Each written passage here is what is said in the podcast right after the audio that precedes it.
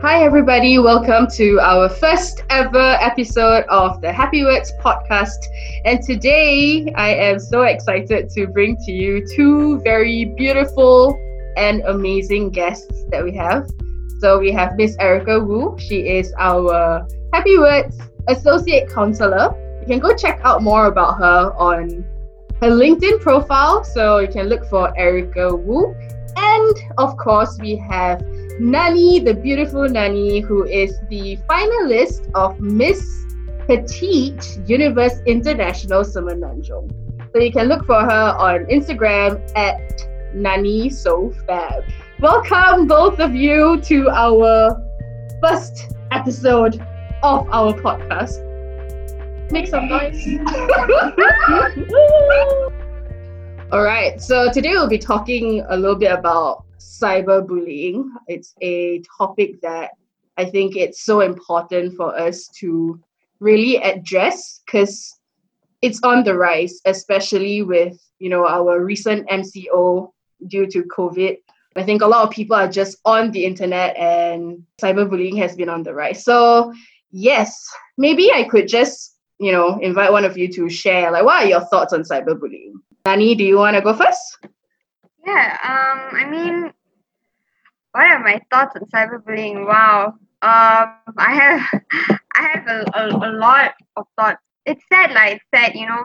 Mm. Um, I think sometimes a lot of people don't realize the impact of words. You know, you know, you may you may think that you know, ah, you're so fat, lah. You know, it, people just say things, but then you don't realize that the, the impact it Mm. has on other people, and crazy and it's funny because um I think a lot of people sometimes don't even realize that they're actually cyberbullying, and Mm. cyberbullying doesn't just come you know in the form of in one form. It comes in many forms. You know, like as you posted on uh, your Happy Words platform.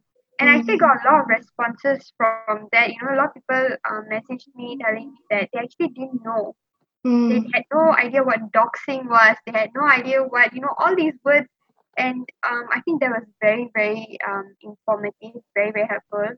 Mm. So yeah, it's it's just sad, like you know, Yeah. we, we need. So, but also you know, with that being said, because so many people are unaware, there is such a need to talk about this, and there is such a need to create an awareness for this. That's right. You know. Yeah. Thanks, Nani. Yeah. And Erica, like what are your thoughts on this topic? Yeah, I mean, cyberbullying, like you've mentioned, Charlene and Nani, that it is on the rise.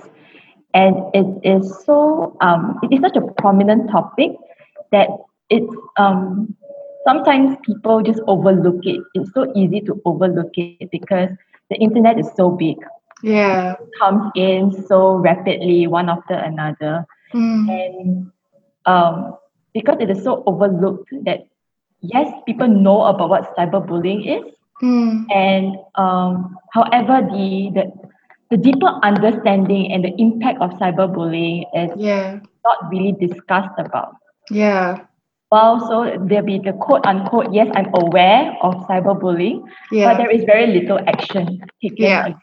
or taken to overcome or to prevent cyberbullying from happening Yeah. so, uh, the, definitely the first step of um, combating or addressing cyberbullying is the awareness, like what Nani has mentioned. However, that would also need to subsequently follow up with the action. Yeah. I think, um, you know, I think Nani's story would definitely empower people to take that action. You know, Mm. you know, for not just for themselves who is going through cyberbullying, but for other people as well, advocating for people who are victims of cyberbullying. Yeah. Um, thank you so much, Erica.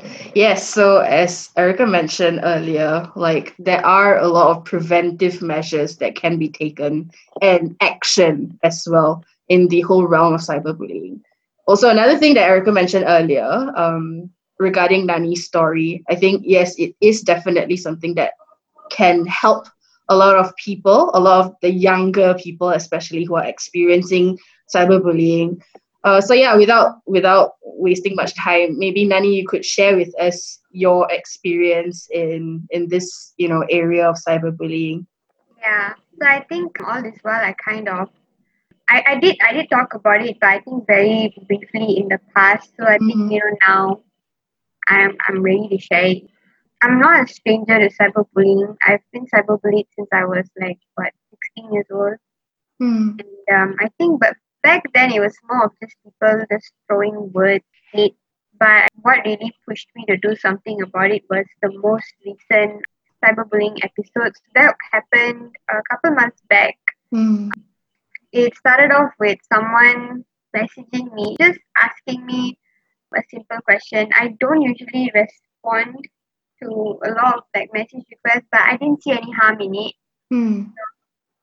The person was asking a very innocent question if I just knew somebody else, and that was that was all I thought of it.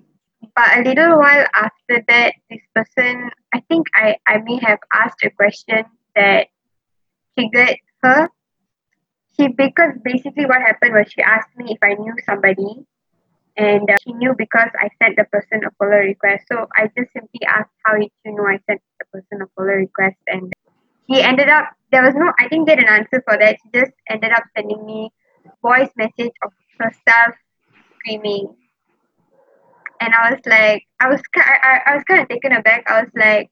Did you accidentally send it? You know, I, I I didn't think, you know, why would a stranger start screaming at you over the internet, you know?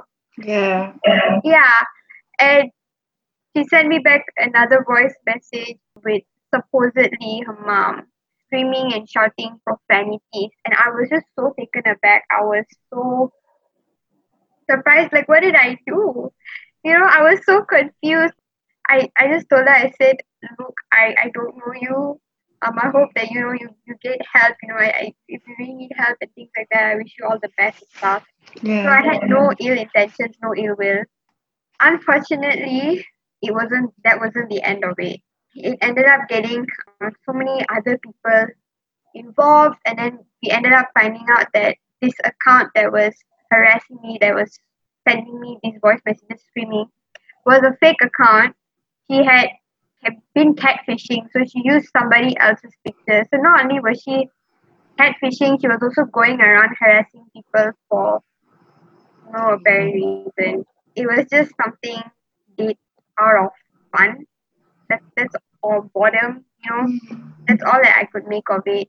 Maybe for her it, it was fun. You know, she was bored. It was the MCO. There was nothing for her to do. But it took a psychological toll on me because I just wanted to put an end to it. Because what happened was every you know it's easy. You know, people will tell you if, if someone bothering you, block them, and that's exactly what I did. I blocked her. Yeah. But ended up account after account after account and she Mm. constantly changed the username because people were realizing and they would report her because I would post it. I would say, "Hey, there's this fake account. You know, please um, report it. Thanks." So she would change the username so people couldn't find her anymore. So it was making my life very difficult. Like I just wanted this to end. Yeah. And then after that happened, it only got worse. It only got worse. She ended up looking for all of my other social medias, like whatever she could find. My account was on private at the time, so she couldn't really get any pictures of me other than my Instagram DP. Yeah. So she would she ended up looking for my Facebook and used my profile picture, made a fake Facebook account. She also ended up photoshopping the picture onto like pornographic images. And you could clearly see it's Photoshop, but it was very, very disturbing, Mm. you know, and nobody wants pictures like that out there. Like it, it looked obviously, you know, it looked like a troll, but it was very disturbing. And I didn't know what to do. Blocking her wasn't working. Like, you know, reporting her wasn't working. Nothing was working. Mm. And I didn't know what else to do. And I, I was like, you know what? I I need to put an end to this for the sake of my sanity or I'm going to go insane.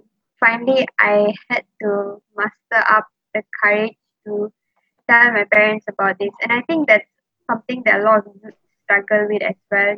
Why don't you want to take the next step? Because I'm scared to tell my parents. Because I don't want to get my parents involved. Because I don't want to burden my parents. That's I've I've talked to a lot of people and that's usually what their answers are. And for me I can relate. Yeah. But I I had to do it because I I wanted to end it. So spoke to my parents about it. thankfully they, they were understanding enough. Yeah. Dad followed me to the police station and we lodged a report. Now the difficult situation here was obviously I had to say everything that entailed with it, but I think it's very important to have an open and honest conversation with your guardian or parent when you're going through something like this. The next step after the police report was after I filed the police report, I ended up meeting the investigating officer who basically questioned me thoroughly, like from A to Z, and I showed him, you know, all the proof, uh, screenshots, and those things are actually very important, and especially timestamps, Yeah. uh, a clear re- recollection of everything that has happened. Mm. The last thing after that was reporting to MCMC. Yeah, I basically did everything that I possibly could have done, and everything took about a month Yeah. But even in between when i was still trying to figure out you know how do i go about this without involving police and your parents and things like that Mm. um some people thankfully there were really some really nice people online i remember someone actually told me about cyber 999 Mm.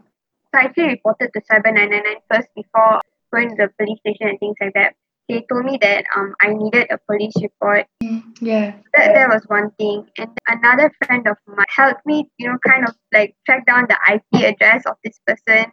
Mm. So I I went to great lengths because I really just thought, you know, maybe I can confront this person myself and just end it once and for all. Yeah. But we did that, but I think this person was using VPN. So when you use a VPN, you can change your location, which is something I just found out. So it, was really hard. lah. So when I realized that, you know, I'm at my breaking point, I really nothing that I can do. Mm. That's why I decided to step. Yeah. So there was really so much that went into it. It wasn't just, oh no, I went online, I figured it out. No. It was Yeah, a lot, yeah. it required a lot of like asking questions, asking around, really doing your research. So it, it was a lot. It really was a lot. Wow. Thank you for sharing the entire encounter that you had. And I'm so sorry you had to go through such a thing. It must have been really, really traumatic for you. Wow. I. Erica, do you have anything to chime in? I need some time to process this. Wow. I think uh, just based on what Nani has mentioned just now, I feel like uh, you know it takes a lot of courage to take that step to to share this experience with somebody. That's right. And you know, I was just making notes. So this is something that I like to do. I like to take notes and just to give myself like uh, the key words that you have mentioned. It really does take a lot of courage to to, to, to share this experience with somebody and to inform somebody that this is the experience that you are going through right now. And, and it comes to a point where, you know, I think Nani has already done her best, the best of her abilities to, to resolve this on her own without involving anybody. And it comes to a point where this is too much. And this is where uh, reaching out for help is required. Yeah. And Nani, you have mentioned something very important, and you're absolutely right. There are a lot of people who are going through this Yeah. and felt like they are not able to speak to somebody about these experiences. And this is where, you know, we are not able to provide them with the necessary help that they need to go through this. Yeah. And to and, and to endure this on their own is something that is very painful and it's a very difficult experience to go through this alone Mm. a recent case of um, you know an individual who unfortunately has taken her life due to cyberbullying. Mm. And this was not mentioned to anyone, I think, until you know she left a note for her family members and and saying that she has brought shame to the family, and that was a lot of. Uh, most of the time, these are the really reasons why they're not able to reach out to anybody. Is because they're so um, they're so worried and they feel so much guilt. There's so much guilt attached to that, and Yeah. to in uh, and they don't want to get their family members, the, the people that they love, involved in this. Yeah. Yeah. Thank you, Erica, for for sharing uh, what you just did. And yes, Nani, I completely agree. It takes so much courage for you to share this encounter, and I I can't even begin to understand how traumatic that that must have been for you, and the fact that you managed to seek for solutions and and you had the courage to to tell your parents about it and eventually go on to speak to the police and report to the police about it. I think that's really, really amazing. And wow, you're just such a strong person. What? Whoosh. You know, this is something that um yeah, I think the both of you probably didn't know I was gonna share this as well, but this is a topic that's really close to my heart because 10, 10 years ago or yeah nine ten years ago i i was actually hacked. And it was quite a traumatic experience for me because imagine being online talking to your friends and slowly being logged out of each and every one of your accounts one by one. It was it was just really terrifying. And then to make things worse the hacker got my handphone number and all my personal details. So at the end of the day, the hacker was just saying, you know, he was threatening he or she, the hacker was threatening me um, and extorting money from me. So what I did was, thankfully, my parents are so supportive as well. I told my mom about it, and then we eventually lodged a report as well. But at that point, this was nine years ago. I think cyberbullying wasn't even a thing back then it was a very, very new concept that people didn't really understand as well. It was just really, it was a lot. It was a lot for me to handle because I was, what, 18, 19 at that time? I was 18. Yeah, I was 18, 17, 18. It was just terrifying. And again, right, I didn't know how to tell people about it because I felt like, oh, wow, it's probably because of my silly actions that caused me to go through these things. And if not dealt with properly, the trauma can actually hold us back in more ways than one for a very, very long period of time.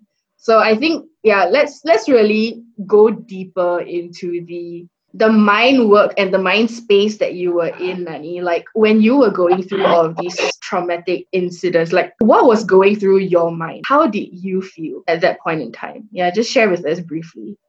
I felt very, very beat and broken down. I mm. was always asking myself, why me? Why me? I mean, it's not that I wanted this to happen to anybody else. Yeah. No, like obviously, no, that wasn't the case. But I just kept asking, you know, why me? And I also had I had my finals going on the same week oh, when everything wow. kind of started. I really had to find a way to balance everything. It's like I'm trying to focus on what's important, but I've got really, really big distraction. And it felt like a weight on my shoulders. It was so difficult. Being completely honest, I was really, I was so sad. There were days I think it was so difficult for me to even just go out of my room or much less to even go online. I just hated going online. It's like every time I opened my phone, like I have to go on Instagram or anything, I would just dread there would mm-hmm. be a new message, a new account. I felt in a way depressed.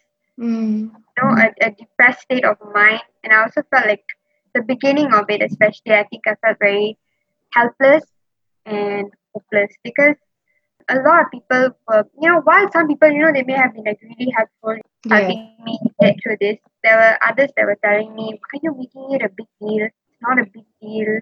Don't be so dramatic. Things like that. And then you start to question yourself. Yeah. So I was sad, confused, conflicted, depressed, mm-hmm. helpless, hopeless.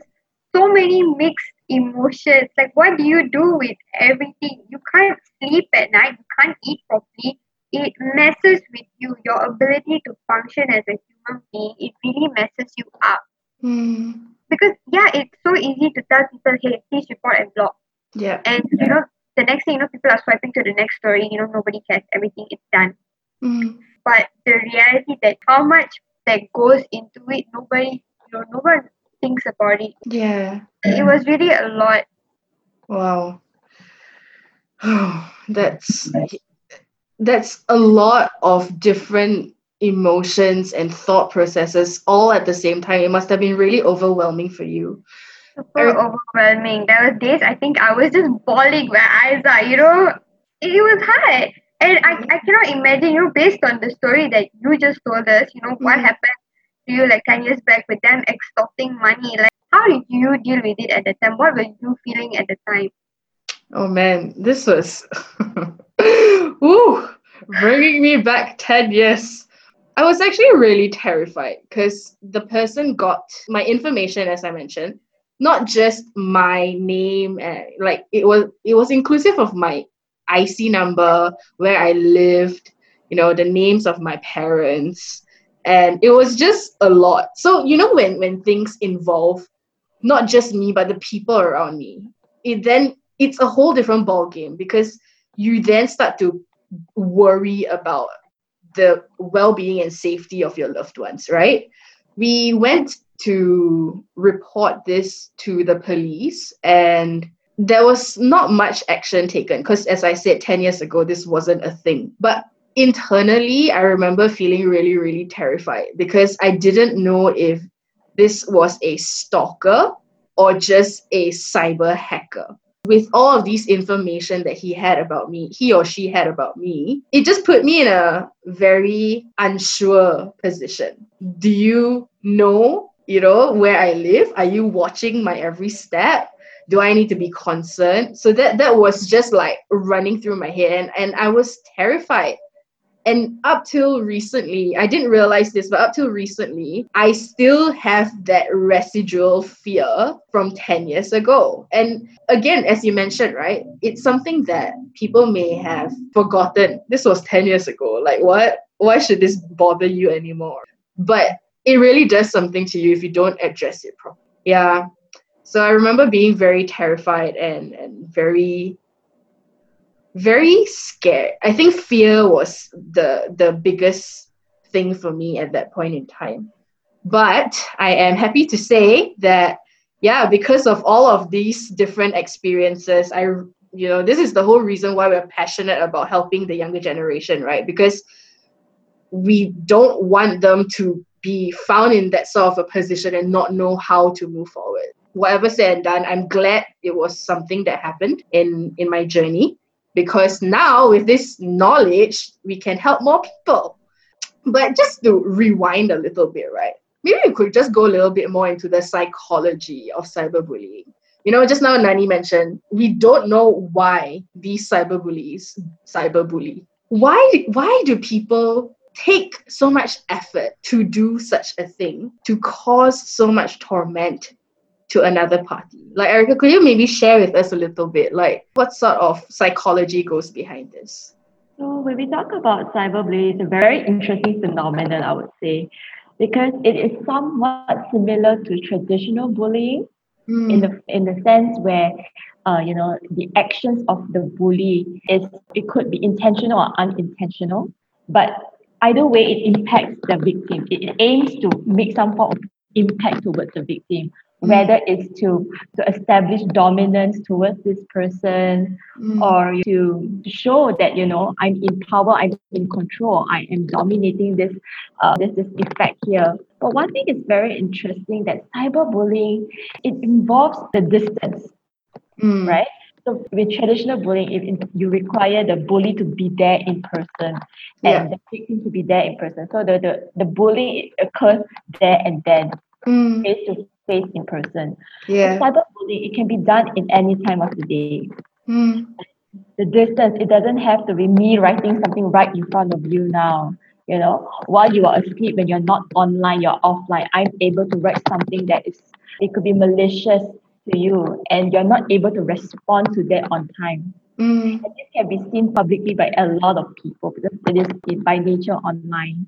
Yeah. And, and that, that creates a sense of anxiety, like what Nani was mentioning, this all just overwhelming because you you have no sense of control to what these bullies will do because you know I don't know when this person is going to post this thing. Mm. I don't know how many people has already seen it, how many people have shared it. So that yeah. anxiety here, mm. right? And the psychology behind cyberbullying, there's a lot of research that has done on done about it. All right. Yeah. Mm. It is done online because they have the, the, the freedom of when to uh, post certain things and how it's being posted. Mm. Repercussion, the negative re- repercussion is slower. Yeah. So they don't feel the consequences anytime soon. Mm. Just imagine, like, you know, I'm the bully right now and I am, you know, physically or verbally bullying um, someone right now. Mm. Some, someone would see it for example, you know, both of you who are observing the situation is able to see it. Yeah. alright? And Yeah. If, and if we are teenagers and if you guys are teachers, you're able to reprimand me there and then. Yeah. Come to my office, you know, we need to we need to have a good chat about what you've done just now. So the Mm. repercussion is imme- almost immediate. All right. Or if not faster. But you know, like you've mentioned through your experiences, the process can go through months before you know the authorities take action against these bullies. Mm. All right. You wouldn't even find these bullies because it is so it, it may be difficult to trace them Yeah. due to you know perhaps technology or just perhaps just using proxy, just multiple uh, anonymous profiles. Just created multiple profiles to reprimand somebody. Mm. All right. And so interesting because I just came across this during my research, and it's by Dr. Ann Distel. She talked about the pack behavior. All Mm. right. The pack behavior is when the bullies feel safe, safe behind the numbers of people who are doing the same bullying. Yeah. So it's like, oh, you know, three versus one. Oh, you see, I have my people who is supporting me with my statement. So Mm. they feel safe behind the people who are supporting, quote unquote, supporting what they have mentioned, Yeah. right? So like, okay, you know, I, I'm not the one who's saying it. You know, I'm not the sole bully here. You know, so and so said the same thing. So and so also believe, you know, certain actions that you're doing is worth talking about, spreading about, Mm. right?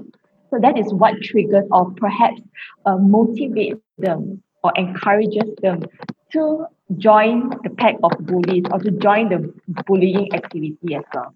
Mm. Yeah. And of course, there are other things like, you know, feeling when they are so empowered in doing this, they feel like, you know, oh, okay, this is freedom of expression. We're talking about it. We are talking about free internet here. I'm Yeah. able to voice out my opinion without thinking about the repercussion that it would have the effect on um, the people who are involved in this. Yeah. Yeah. You mentioned something so like on point, the freedom of speech. It's the internet. You're free to post whatever you want. So where do we draw the line between freedom of speech and cyberbullying?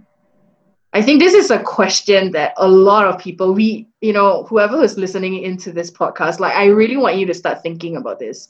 Where do we draw the line between freedom of speech and cyberbullying? Because we can point fingers and say that, oh, yeah, you know, so and so is a cyberbully. But what about ourselves? What sort of words do we put out? We really have to check ourselves as well because a lot of times we, we hide behind the, the whole term of, oh, yeah, this is freedom of speech. But as I was doing my research, I realized that, well, you know, the moment you start attacking a person instead of just talking about the topic, that is cyberbullying. Because, yes, you know, you can have your own opinions on topics, but when you start personally attacking a person, that's not cool. I think personally, that's my stand on things. Nani, what, what about you? Like, where, where do you think we draw the line between? So this is this is honestly a question I've I've really had a lot of thought about.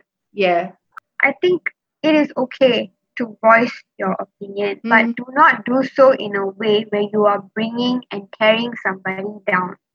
There's something called constructive criticism, Mm. okay, which is meant to build somebody up. You're not okay with something, you're not okay with somebody's actions. You think that somebody did something that is morally wrong, morally incorrect, or you know, you just have different views on it. State your views, it's fine, but there's no need to attack the person. You know, if you get Mm. what I mean?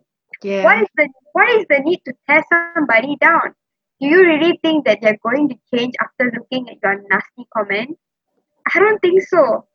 If anything, you're just provoking someone. You're either provoking someone to Mm. respond with something that might attack you and it's going to be a, vicious ongoing cycle, or you're Mm. just going to hurt someone so deeply and you don't know how deep words can cut.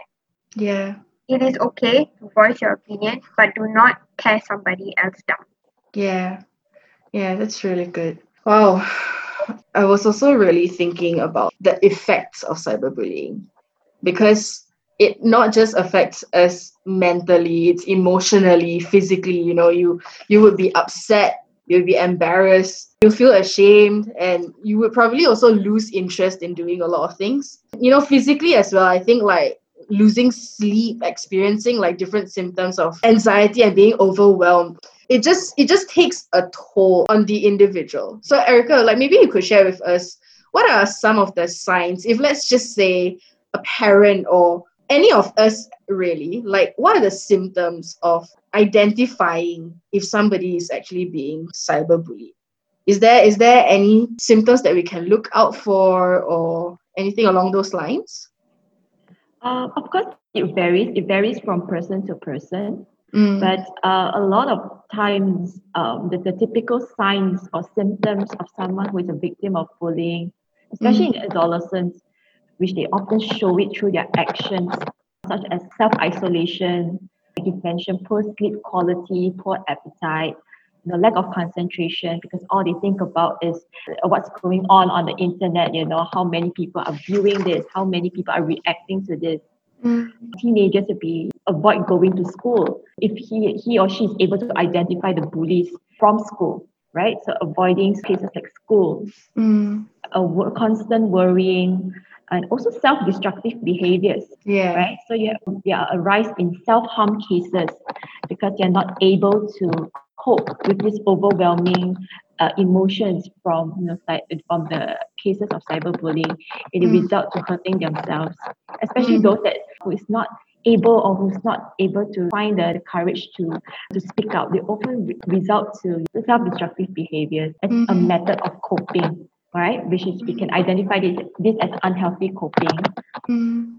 Why do you think cyberbullying victims tend to be hesitant to report these cases? Let's let's talk a little bit about that. I mean, yes, after this we'll go into what you can do and and um, from from different perspectives, right? As a person who's experiencing cyberbullying, as a parent, as an educator, but like let's just talk a little bit about why do you think people are hesitant to talk about their experience?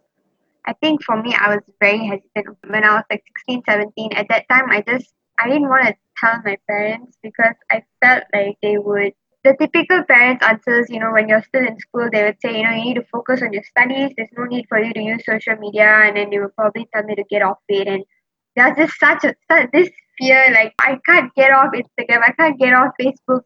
I don't want to disconnect completely number one. Didn't want to get in trouble technically. Number two, also didn't want to seem like an attention seeker, I guess. Mm. You know, I, I think you automatically just think, what are other people going to think of me? I went to great lengths and this and that. Oh, she just wants attention.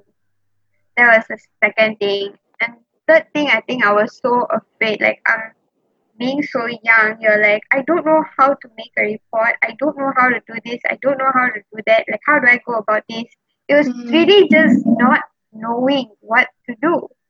And the fear of the unknown is Mm. the root cause of a lot of hesitance. You see? So I think for me, that was the main three things that kind of enveloped all of my hesitance and not wanting to take the next step. Yeah, I think you covered the the basis really well. Most of the time, people are afraid to report. It's out of fear. It's out of they. They always ask the question, "How? How do I report?"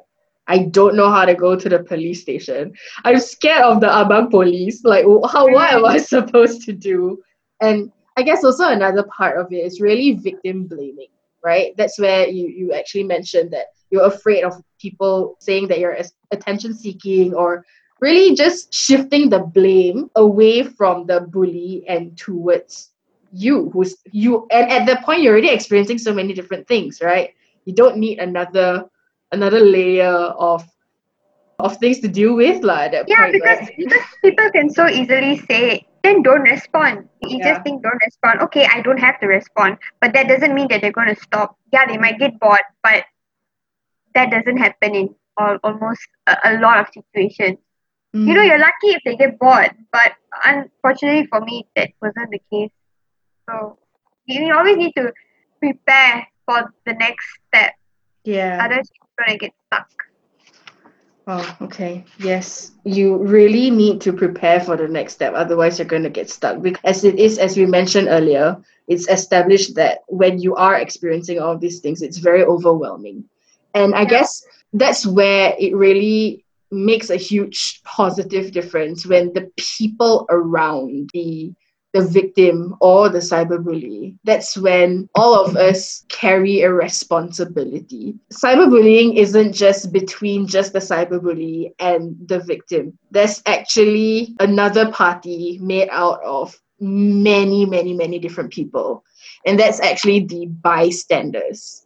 And there's the bystanders effect, where when you see someone else bullying, cyberbullying, saying mean things, and just constantly throwing cyber threats. Oh, you should you should kill yourself. You're fat, you're ugly. What's wrong with you? I hope you test positive for COVID. Like these are statements that should not be said to anybody.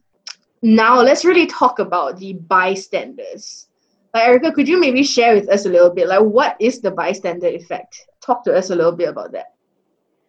Right, so the bystander effect is basically, you know, people observing the conflict that is going on mm. and perhaps not doing anything about it, not doing any active actions about it, mm. perhaps thinking in their own way that others would, you know, intervene or, you know, not wanting to be an extra burden to what is going, complicated in, uh, incident that is already going on. Mm.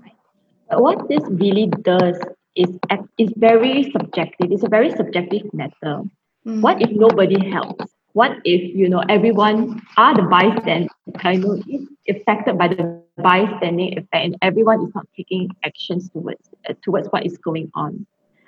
So this is actually a, uh, a very dangerous, I would say, a very dangerous situation because because everyone has the impression that someone is going to help out and or no or don't want to be involved that they're just watching whatever is going on in front of them mm. and situation gets worse from there yeah and this gives off the impression to the victims that they are nobody would actually help them in this situation mm. they feel helpless and this is where perhaps nani has mentioned all of those uh, emotions that would occur on a victim you know feeling mm. helpless, feeling hopeless, because I have these massive people who are looking at my situation, but mm. they are not helping me. Why is that? So it really gives that, you know, that impression that nobody really cares whether or not I drown or I thrive within this situation. Yeah. Where it also explains the confusion, like, hey, what should I do? I thought this is supposed to be something that's very uh, serious, but no one is taking it seriously with me. So is this really a relevant problem that is worth sharing to other people or not. Mm. But this subsequently causes a lot of other emotions, overwhelming emotions, a lot of distrust towards people. Yeah. Knowing where to get help because true enough that the people around me who are looking at this is not helping me. Yeah. So who is actually able to help me? And that gets you questioning yourself and you know society in general. Mm.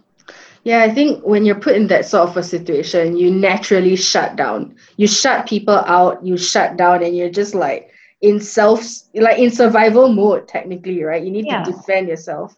And just echoing again, right? The bystander effect is basically is it's as simple as this. You think ev- because there's so many people bystanding, you think somebody else is gonna help. As a bystander in a cyberbullying realm, right? What does that look like?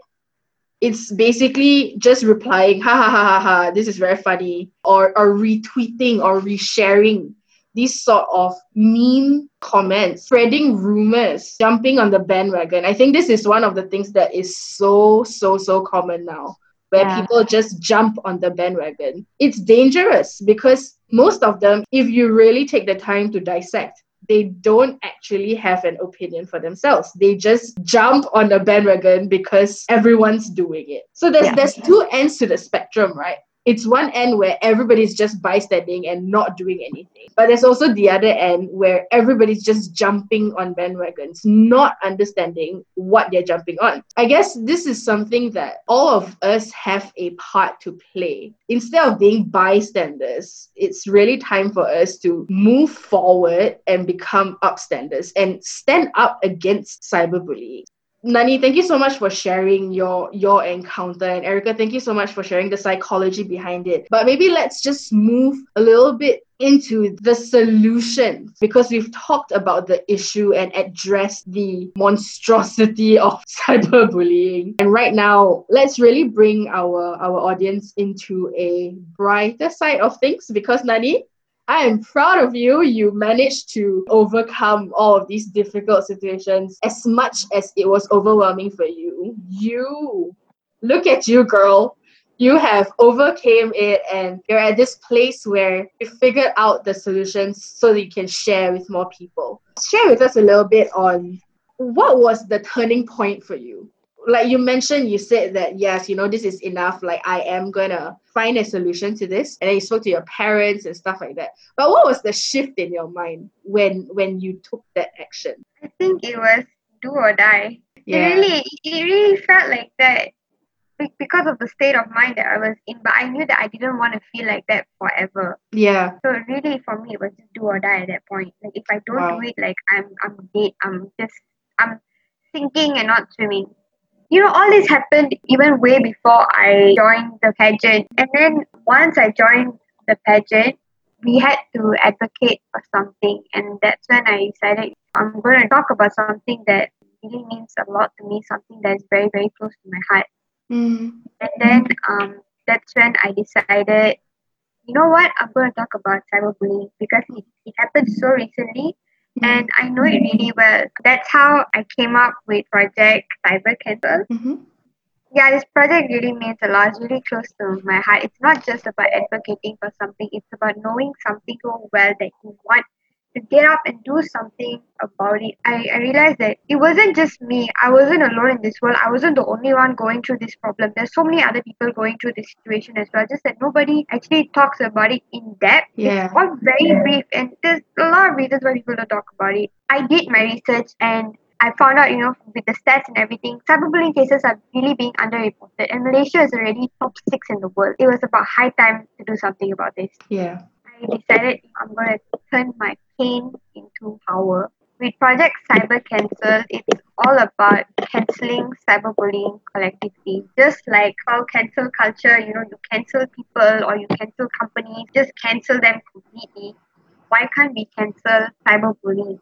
Mm. yeah that's kind of like the, the shift of mind i went from being so negative so dull so hurt upset and then i just decided hey i'm going to turn my pain into power and Th- that is brilliant.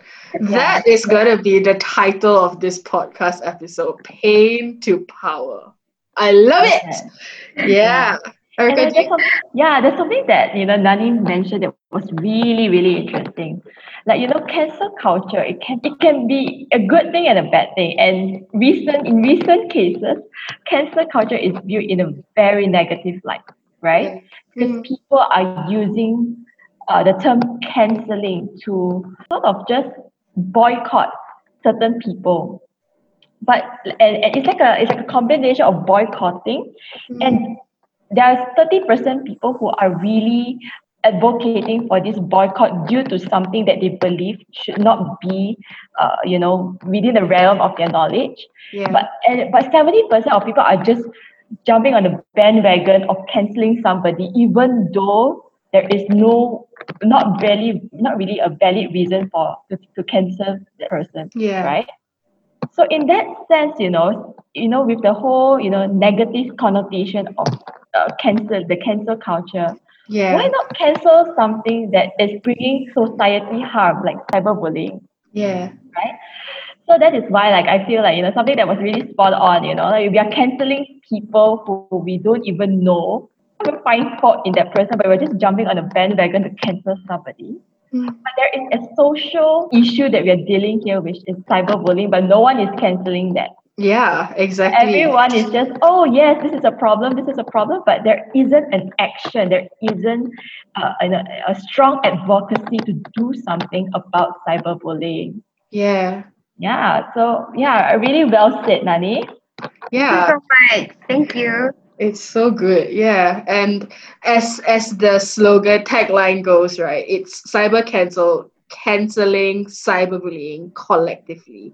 So it's not just a one person job. Everyone plays a part in this.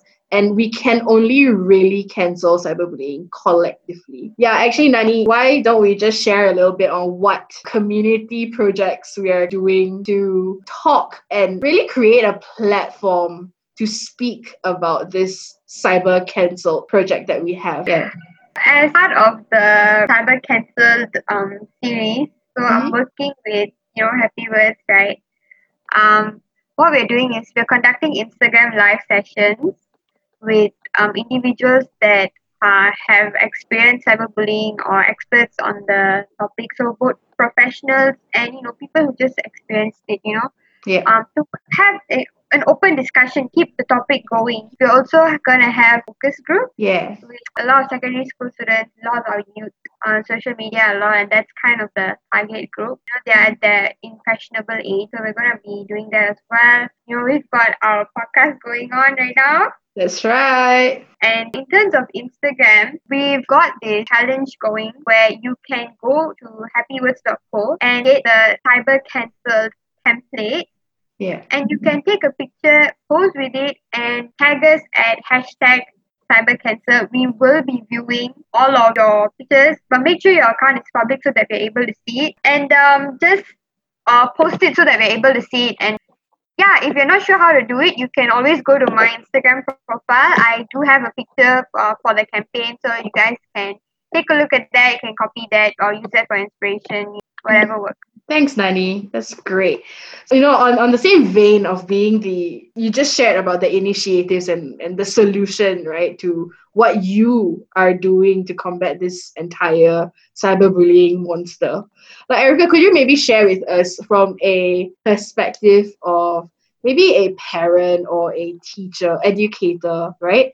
Like, what are some of the things that they could do to be part of the solution as well to combat cyberbullying? I think the first step that you know parents and educators alike can do is to start listening to your children when your your kids when they speak to you about cyberbullying. I think there are a lot of times where parents and teachers may overlook this situation. Again, I guess it could be the bystander effect, or mm. perhaps it's just the, the lack of awareness to how severe cyberbullying can be. Mm. You know, you know, there are cases where children has explained to their parents that, you know, these are something that is going on with me online. You know, friends are saying that I'm ugly and I'm stupid. And parents tend to brush it off as just another bickering going on between their peers. Mm. Whereas children is actually trying to tell their parents and their teachers mm. that, you know, something is going on online and it's getting unbearable. All right. So the first thing I would want to encourage parents and teachers alike to do is start listening to mm. to the children. Yeah. What they're going through online. It could be a very simple thing like, you know, oh, um, teacher, someone is calling me stupid online and I don't mm. know who it is. Can you please you know, take a look at it? Always listen to the kid and take a record of it. It doesn't have to be an immediate effect of of taking action and being all you know hyped up by just by one comment, but yeah. taking note of this comment and monitoring what is going on, mm. you know, progressively.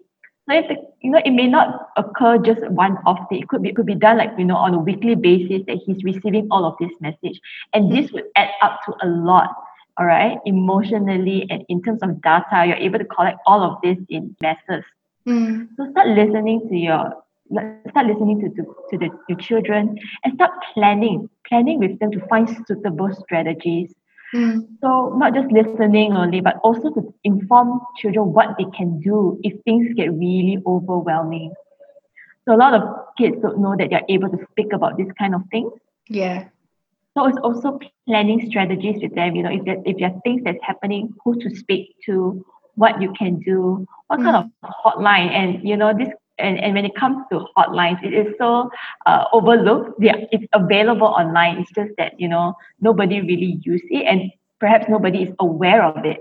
Mm. So it's important to give resources to children or you know and teenagers about these resources that they are able to rely on when they're going through certain things mm. all right and just being there for them a lot of times kids or teenagers feel like they are in this alone. Yeah. But with the sense of security that they get from their parents and from an adult, that Yeah. would assure them a lot more. Yeah. All right. And extending, I, I really advocate for this, is that when peers help peers. So we talk a lot about bystanders just now. I would like to encourage young people to move out of that bystander position and start advocating for your friends. Mm. If you do see someone who is going through or who is receiving malicious comments, and if you are seeing that, please stand up for your friends. Mm. That would make so much changes. That would let them know that they are not alone in this. Mm. All right. Let them know that I am hurt. I am not seeing something that is, I'm not misinterpreting this as just a comment, but really a malicious comment that is, it will hurt me. Mm. All right. Standing up for your friends, and that will let them know that they're not alone. Yeah. I think that is really, really important. Mm. And also for just to add in one more thing, and I think that was inspired by something that Nani mentioned during um, her sharing as well about how people tend to present a, a, very personal attack onto somebody and also the comment about you know how, where do we draw a line between freedom of speech and being overly malicious Mm. one rule of thumb I like to tell people is that don't speak about that person, speak it to that person. Wow, so good. If you have something that you know, like Nani mentioned, if you're not happy with something that I do, or you feel like what I'm doing is morally indecent, talk to me about it. Let me know. Let me know that hey, you know, this is something that I don't agree with what you said, Mm. and I don't believe there's certain things that is not in line with what I believe. Speak to that person, and perhaps that person has a reason of, of why he or she is doing what she's doing online. Mm. He or she is able to explain to you. And this would clarify a lot of things. It doesn't have to go beyond commenting in public and not being able to get a proper reasoning from the person, Yeah. right? So yeah, my rule of thumb, instead of speaking about that person, speak it to it in asking that person, asking that person whether or not this is something worth even speaking about in public, Mm. right? Wow, thank you, Erica. I really like that rule of thumb. It's a golden rule of cyberbullying now, I feel. Wow, I I'm just blown away by the depth of this conversation, to be honest. I feel like there are just so many different areas because cyberbullying is just such a big topic and we can't possibly cover everything in just, you know, what, 45 minutes or I don't know how many minutes this is going to be. But yeah, it's just such a broad topic which can't be covered in one sitting. So there are different aspects that maybe we could cover in a separate session. Just whoever who's listening in, let us know what kind of different angles you want us to take. Yeah, today has been a very wholesome conversation. I, from the bottom of my heart, Nani, thank you for sharing your encounter and your story with us. Again, I'm going to echo what I said just now. You are incredibly brave. It takes so much courage for you to share this so that you can help other people on this journey, or rather to not feel alone on this journey. Thank you so much for, for sharing your heart, and we honor you. We truly, truly honor you. Erica, thank you for also sharing input on amazing insight into the psychology of cyberbullying as well. I feel that there is going to be another session on this topic, but we shall see how that goes. And Nani, you do you have any word of advice or encouragement for any of the people who who may be listening in and are experiencing something similar that you've experienced?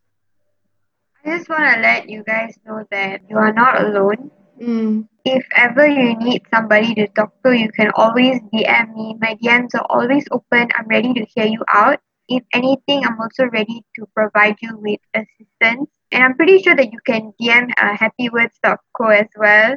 If there's any really anything, you're not you're not alone, and you can DM us, and we'll be happy to listen to you. Yeah, that's so good. Thank you, Nani. And Erica, do you have any word of encouragement to leave and impart to our listeners? I guess I would like to say that you know cyberbullying is not a simple matter. Like today we hear wonderful stories of how you know both of you, two wonderful people, have overcome or is managing cyberbullying. Mm-hmm. But there are a lot out there who have not find found a strategy to overcome this matter. So I would like to encourage people who are people out there who are going through cyberbullying right now to reach out to someone you are able to trust and start sharing your stories and work together with the people you trust in managing it right now. Yeah. Wow. That's that's such a good piece of advice to reach out so that you can find a strategy because a lot of the times when we are faced with this situation we we would just be overwhelmed and it's important to have support in seeing things objectively. Yeah, definitely reach out to people. And yeah as nani has mentioned you're not going through this alone. From the bottom of my heart i just want each and every one of you to know that you are made for more. You know you're not made to just silently struggle with this cyberbullies i want you to know that you have so much worth and you are so loved. You deserve to get support in this situation. So yeah guys Today has been a beautiful, wholesome, deep, a lot of a lot of things going bubbling inside of me. It's been a great conversation. Thank you, Nani. Thank you, Erica. Um, Thank you so much for this opportunity. I'm so just so so glad to share, and I hope that you know the listeners will, take away something from this. Just a side note for all of the ways and different strategies on how to report your cyberbullying cases, you can head on to www.happywords.co. Nani has actually written an article regarding this entire journey of hers and how she managed to make a report and all of the different detailed steps. So, yeah, do check us out. Follow us on Instagram, on Facebook, and yeah. Nani, what is your Instagram handle? My Instagram is at nanisofab. So it's N A N I S O F A B because she is fabulous. And yes, you can look for Erica on LinkedIn at Erica Woo. And yep, this has been episode one of the Happy Words podcast. And thank you for listening. We will speak to you soon. Bye. Bye. Bye.